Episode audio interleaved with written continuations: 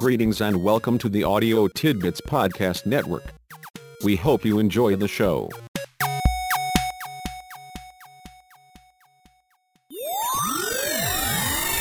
Greetings, Earth humans. The Aliens Amongst Us broadcast channel is now open.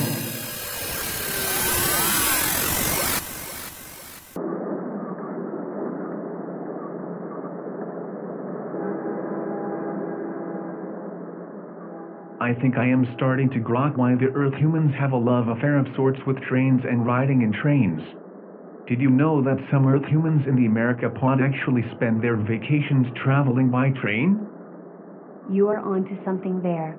It's certainly a relaxing way to get from here to there, especially if you aren't in much of a hurry. The trains here in the America pod aren't all that fast, but they do run pretty smoothly. I was on a train in the Japan pod that ran several times this fast but somehow wasn't nearly as pleasant. I agree that this is a laid back way to go, as the Earth humans sometimes say. As pleasant as it is, these trains do have their downside. They use carbon based fuels as do most other transportation vehicles. The surface of the Earth planet just keeps getting warmer, and the Earth humans just keep pumping out the carbon and other gunk into the atmosphere. Don't be too hard on them. I think they may yet figure it out. They will grok the damage they are doing, or at least I hope they will. I hope so too. I know we aren't supposed to care one way or the other, but I think I would feel sad if the Earth humans ruined their planet. They do act like they think they can just find a new one if this one gets too disagreeable. I like that. The planet starts being disagreeable. You and I know that can happen, but do you think the Earth humans will ever grok to it? I doubt it. Let's hope they do grok to the damage they are doing and at least slow it down if they can't bring themselves to just stop harming their home. Do you hear that? I do. It's just Tessa playing her great mouse game. I have told her that she shouldn't torment the Earth humans so much, but she says it is just too much fun to resist. Listen, she has them after her again.